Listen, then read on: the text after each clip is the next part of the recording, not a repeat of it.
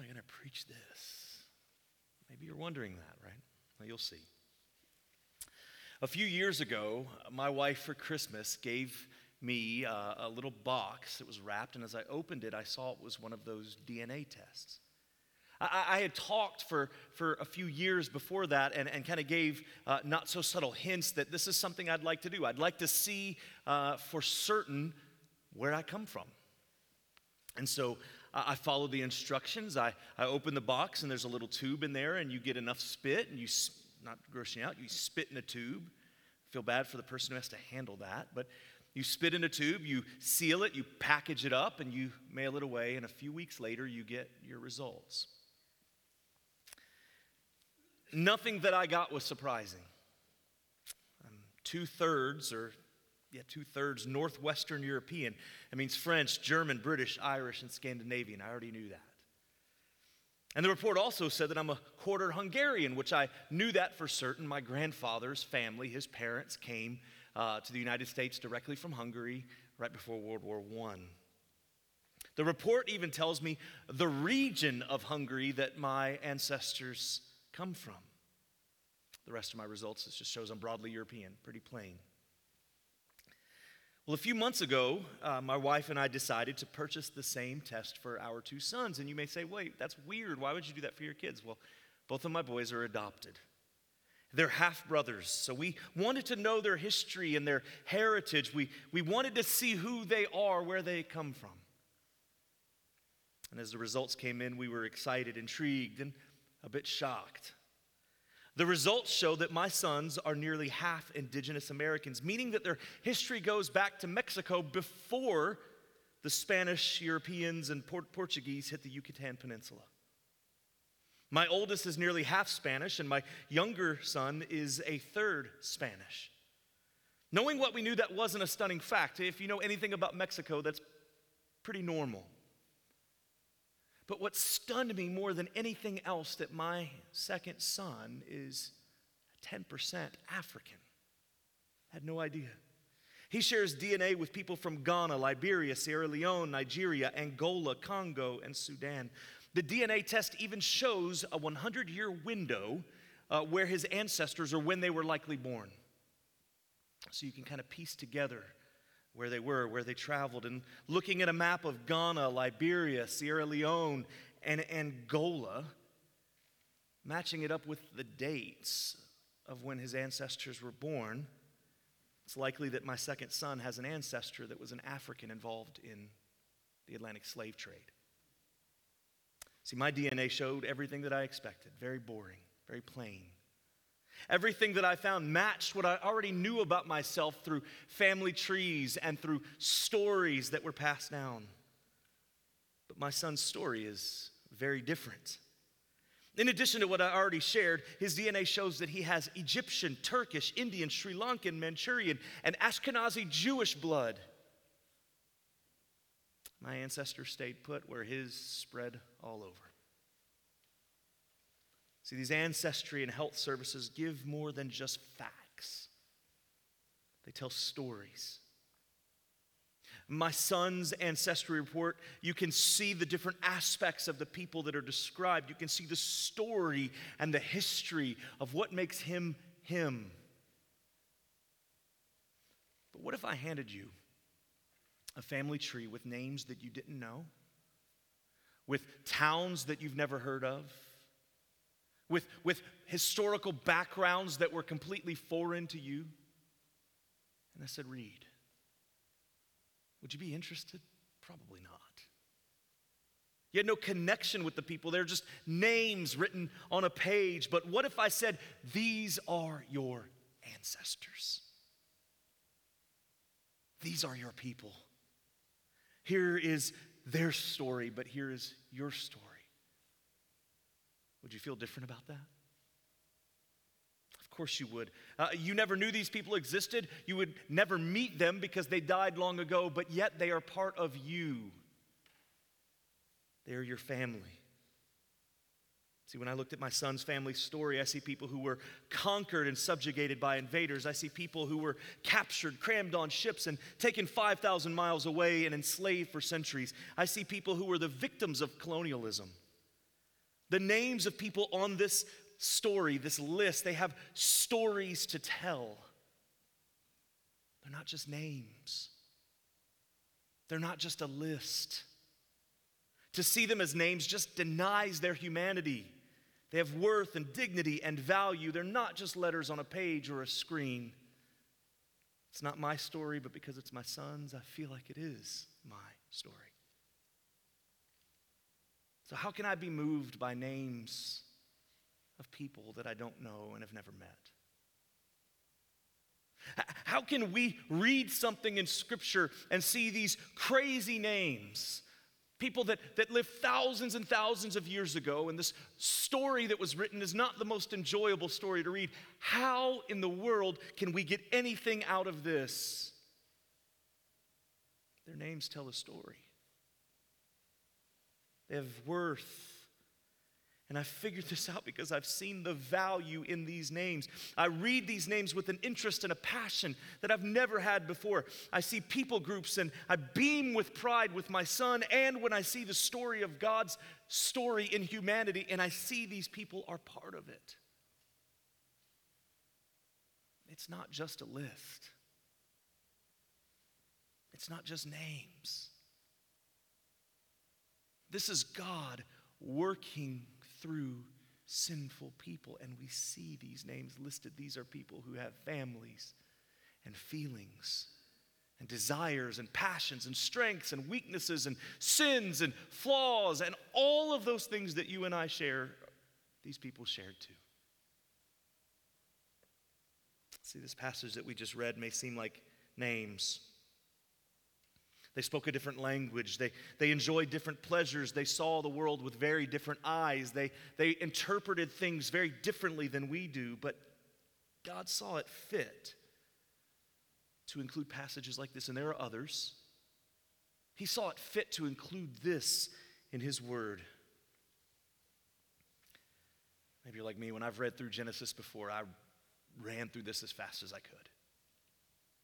This was almost a punishment, it seemed. No one, no one sits and reads this as their devotional, right? This is not a, any story. There's no dialogue happening. There's, there's nothing exciting happening. It's just names, and, and this person had this person and married this person.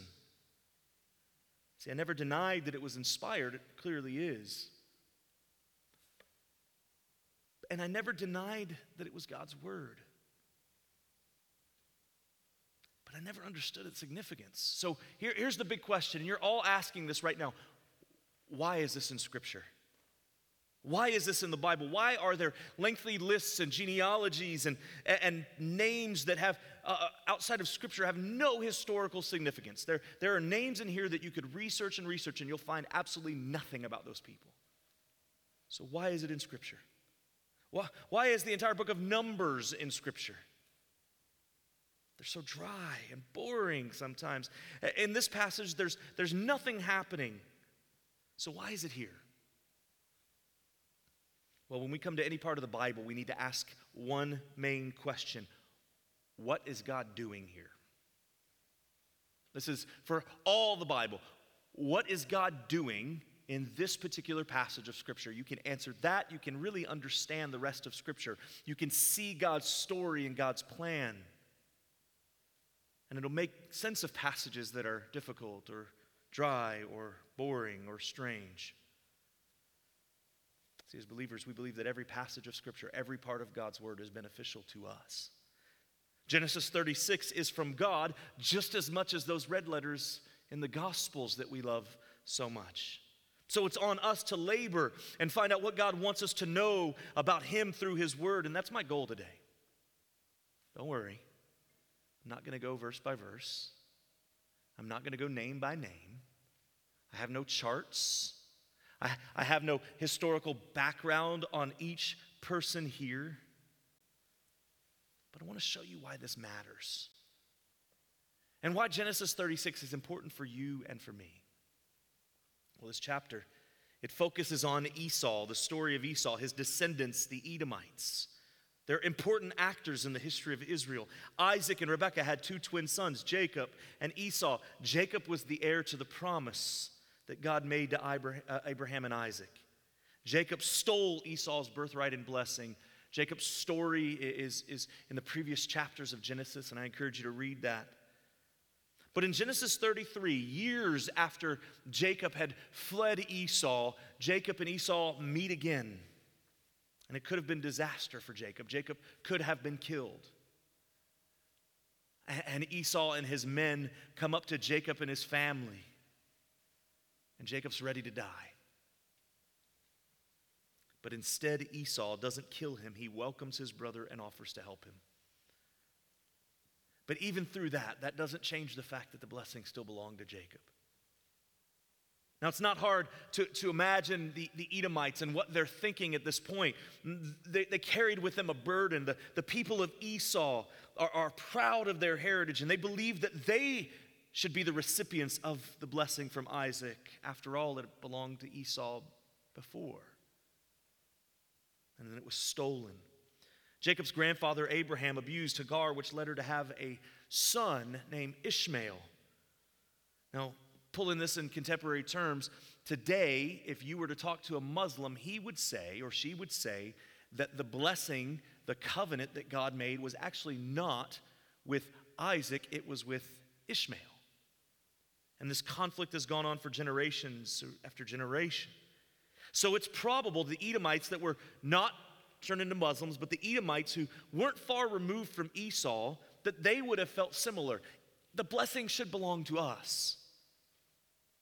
Don't we see that's most of the world's conflict? Comes from one group of people saying, We deserve this, that what you have, and we're going to fight you for it. Land, power, oil. You have what we think we deserve, we're coming to get it. The Edomites certainly felt this way. The covenant with God should be with us not the Israelites. See, this history runs deep and it matters because the rest of the, the Old Testament uh, uh, builds on this conflict. The, the interaction between the Israelites and the Edomites are rich. In Deuteronomy 2 and Deuteronomy 23, concessions were made for the Edomites who lived among the Israelites. So they, they went their separate ways, but there were always people who intermingled. They weren't completely cut off from one another. If you go to Israel, you may see something similar to this, where you'll see Jewish people and Muslims in the same area. And they live somewhat peaceably with one another, but there's always a tension. See, the Israelites and the Edomites were seen as brothers, just like Jacob and Esau. And even though the Edomites weren't part of the covenant, they were still considered some family. In Genesis 33, the interaction where Jacob comes out to meet Esau, it would give people some hope. Hey, if Jacob and Esau can connect and, and, and to show some, some family history, well, why can't we? So you say, what is God doing in this? Think about who wrote this. Moses, the author of Genesis, knows what comes later. You can't write something that hasn't happened already. So Moses, who's looking back at history, he sees where God is moving after this moment. So he's writing as a historian. And so Moses is preparing the reader for everything that comes after. He didn't know this, but do you know Herod comes from the line of Esau? Herod tried to kill Jesus and the leaders of the church. Moses wouldn't have known that, but if we believe in the inspiration of Scripture, we know that God knew that before. Edom was not a group of good people either. They rejoiced at the destruction of Jerusalem, and God condemns them for it. See, throughout the Old Testament, Edom is a symbol of one who is outside of the covenant of God. In other words, Edom represents everyone who is depraved and given into their own lust and their desires. The prophet Malachi wrote this I have loved you, says the Lord, but you say, How have you loved us? Is not Esau Jacob's brother, declares the Lord? Yet I have loved Esau, Jacob, but Esau I have hated. In Romans 9, Paul quotes this verse to describe the elect in comparison to the non elect. Now, was this a hate like we have? Certainly not. Genesis 33 and Genesis 36 show that some of Esau's descendants were actually blessed by God. See, God rejected Esau and Edom, choosing the Israelites, another group of people, to be his people. God chose Jacob and not Esau to be the one to further the cause that would lead to Christ. God chose Abraham out of a population of the entire planet. God could have easily said, Abraham I loved, everyone else I hated. And it would have been perfectly true and acceptable. See, Romans 9, building on what we see here in Genesis 36 and in Malachi and in Obadiah and all of the other statements about Edom, Esau, Romans 9 shows that God chose Jacob to continue his work like God chooses the church to continue his today. See, Esau, all of what we see in Genesis 36, Esau is a symbol of those who oppose the work of God.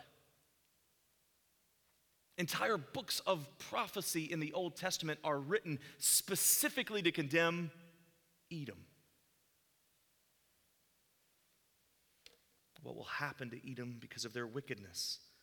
The question is, does Esau have a choice? Well, because we say that. Esau, why don't you just turn around and, and, and become godly? Why don't you just follow God's standards? Well, he doesn't have one regarding the covenant, but he does have a choice whether or not he'll obey. You say, well, wait, wait. How's that fair? See, Esau does exactly what anyone will do when they're not under the power of God. He chooses to go his own way. Esau and all of the Edomites coming after him chose to live opposite the standard of God. This shows that God is sovereign, but Esau acts freely. How that works, I have no idea, but this is what we're seeing here.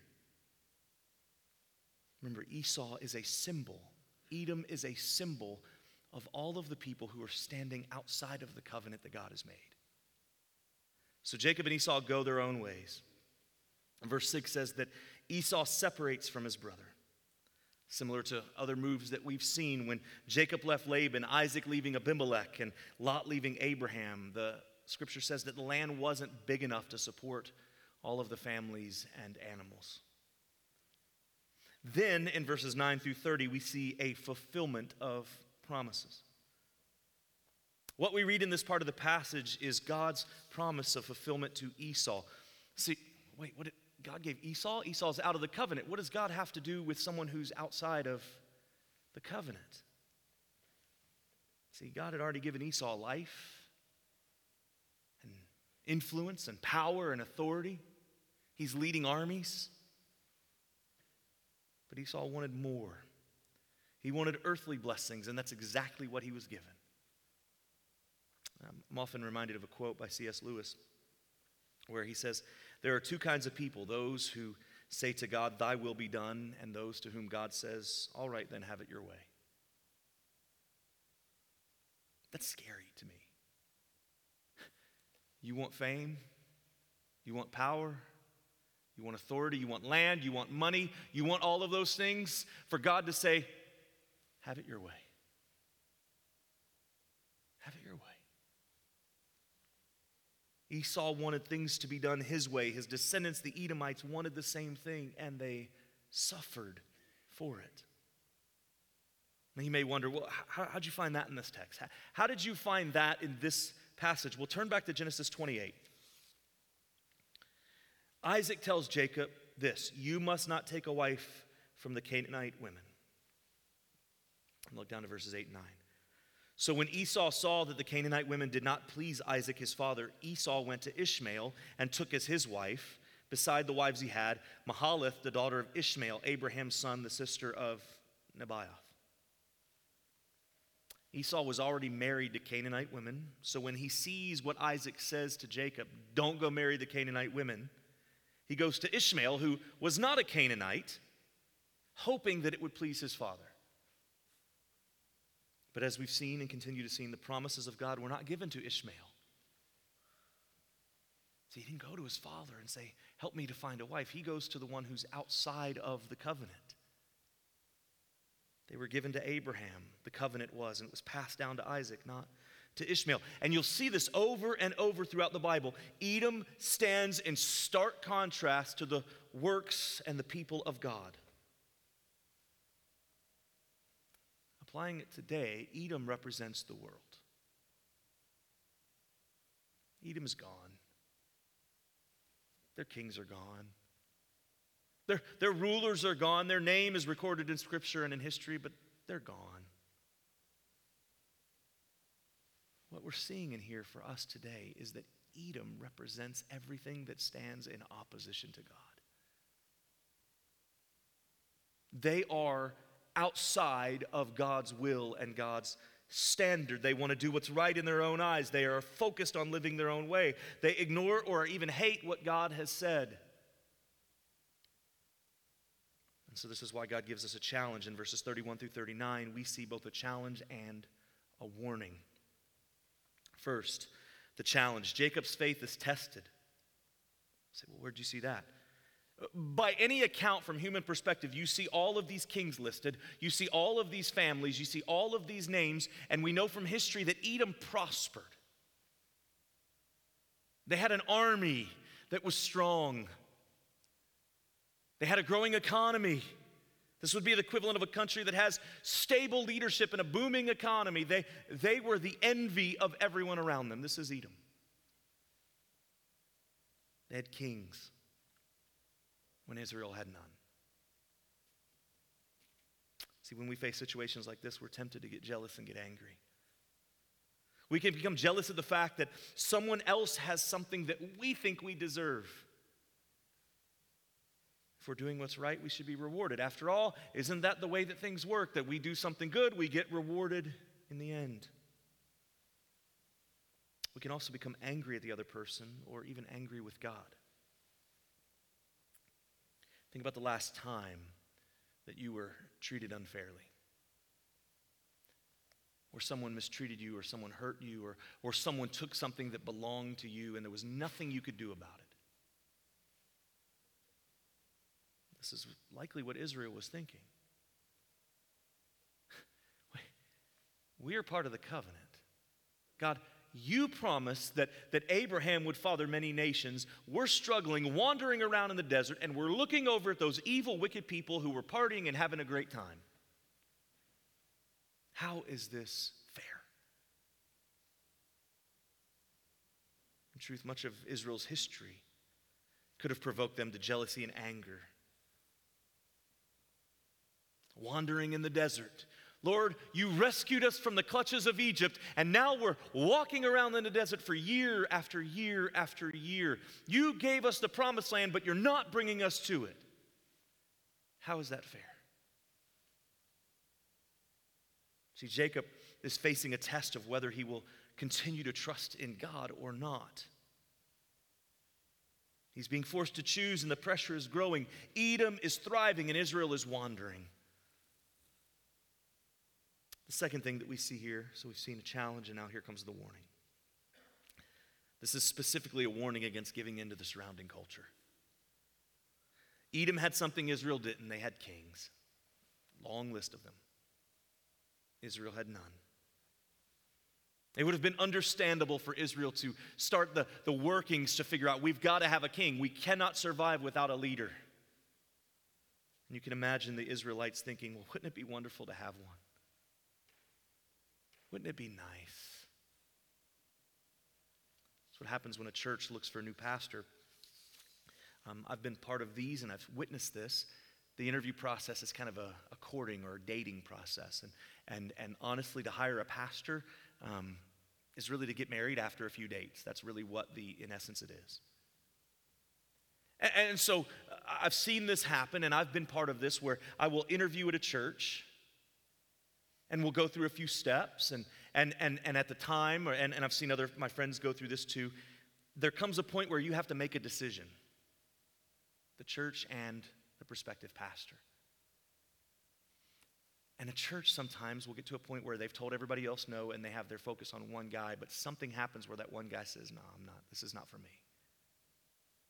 Church is devastated. The search committee is devastated. They all they all want to just put their heads in the ground and leave. I mean, they, th- this is devastating for all of the months of work and labor that they did, and they've already told everybody else no. They can't go back to number two because he knows he wasn't the main guy. And I've seen churches panic. Well, we got to have somebody. We've been a year or a year and a half or two years without a pastor. We've got to have someone here to lead us. We've got, we, we, we have to. And I've seen churches do this and they install someone who's just not a good fit. Where, where, where sometimes having what you want is not nearly as good as not having anything at all. Eh, let me rephrase that. Not having something is often better than having what you want. And Israel is wanting a king, but if you look at the study of the kings in Edom, the kings and the, the nations and the people surrounding them, you'll see something that they most of them have in common. They're wicked. They're evil.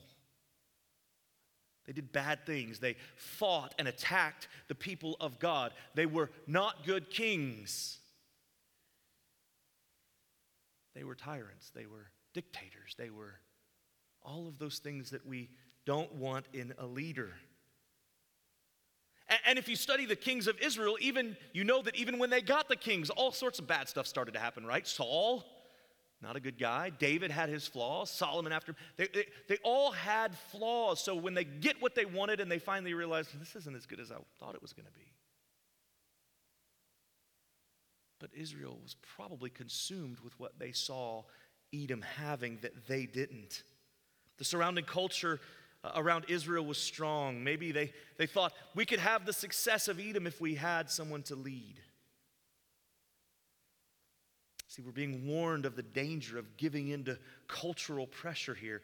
Either we serve God or we serve something else. Israel saw the prosperity of those around them, and I'm sure that the temptation was strong to give in. But listen to the words of Jesus in Matthew 6. He says this do not lay up for yourselves treasures on earth where moth and rust destroy and where thieves break in and steal, but lay up for yourselves treasures in heaven where neither moth nor rust destroys and where thieves do not break in and steal. For where your treasure is, there your heart will be also. The eye is the lamp of the body, so if your eye is healthy, your whole body will be full of light. But if your eye is bad, your whole body will be full of darkness. If then the light is in, in you is darkness, how great is the darkness? No one can serve two masters, for he will either hate one and love the other, or he will be devoted to the one and despise the other. You cannot serve God and money. I don't intend to change the meaning of what God said or Jesus said. But what I'm going to say fits with everything else we've seen in Scripture. You cannot serve God and fill in the blank with whatever you want. You you cannot have two lords. You cannot have two kings. You cannot have two masters. You cannot have two rulers in your life. No, I, I, Israel, you cannot serve God and follow your desires to be like Edom. Church, you cannot serve God and hope to gain favor and a following from those outside of the faith. You cannot serve God and your own flesh. You cannot serve God and do what you think is right in your life. Jesus says in John 15, If the world hates you, know that it has hated me before it hated you. If you were of the world, the world would love you as its own. But because you are not of the world, but I chose you out of the world, therefore the world hates you. Remember the word that I said to you a servant is not greater than his master. If they persecuted me, they will also persecute you. wonder if Israel would have heard that. If some of the stuff that happens after Genesis 36 would have changed. It's something that we need to hear today. We cannot desire cultural acceptance. We, we cannot look at what other people have outside of the faith and say, ah, I really need this. We cannot do what the world wants and please God at the same time. Now, it's safe to say that most of you have probably never studied this passage. I, I breeze through this when I've read through it. I've never looked at these names and, and analyzed these names before, and we can do that. But I think they'd be missing the bigger picture of what this passage is saying. I think it would miss the importance of the future uh, of the conflict between Israel and Edom. I think it would miss the point that the hearts of those in Israel who wanted something more reside in us as well. To be fair, this isn't the most exciting passage of Scripture.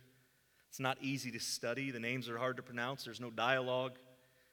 But every word of Scripture is powerful and it has purpose, and our responsibility is to discern what that is. So I want to leave you as we've worked through some of this and the history and stuff that we'll see unfold as we continue to study through the Old Testament. I want to leave you with two thoughts based on this chapter. First, based on what we've seen through Edom, God allows those outside of his family to receive blessings. God gives what's called common grace to everyone. The lost person living next door to you gets the same rain in his garden that you get in yours. This is a grace that God gives to everyone. We breathe the same air, we have the same enjoyments, we, we, we enjoy a, a, a plate of food that, that tastes delicious, and, and the sinner and the saint both have that in common. Second, God is faithful and keeps his promises to his people. Without this, we have nothing. Our faith that God will do what he says is based on what we read in the Bible and what we see in our lives. We've experienced this, that God is faithful. One of the difficult things about teaching through passages like this is that we isolate a portion of Scripture. Far better than just taking one word or two words. We look at an entire passage, but to really get the gist of this, to get the impact of this, you got to know the history of the Old Testament. And when you start seeing books written and these prophecies made against Edom, and you see that God is faithful over and over and over again, you start to see that God keeps his word. And if God can keep his word, if God can know the names of even these evil people, you better believe he knows the names of his children. This story, these names, they're just names. But they're not just names. This is evidence taken in part of the whole scripture. This is evidence of God's faithfulness to his people. Would you pray with me?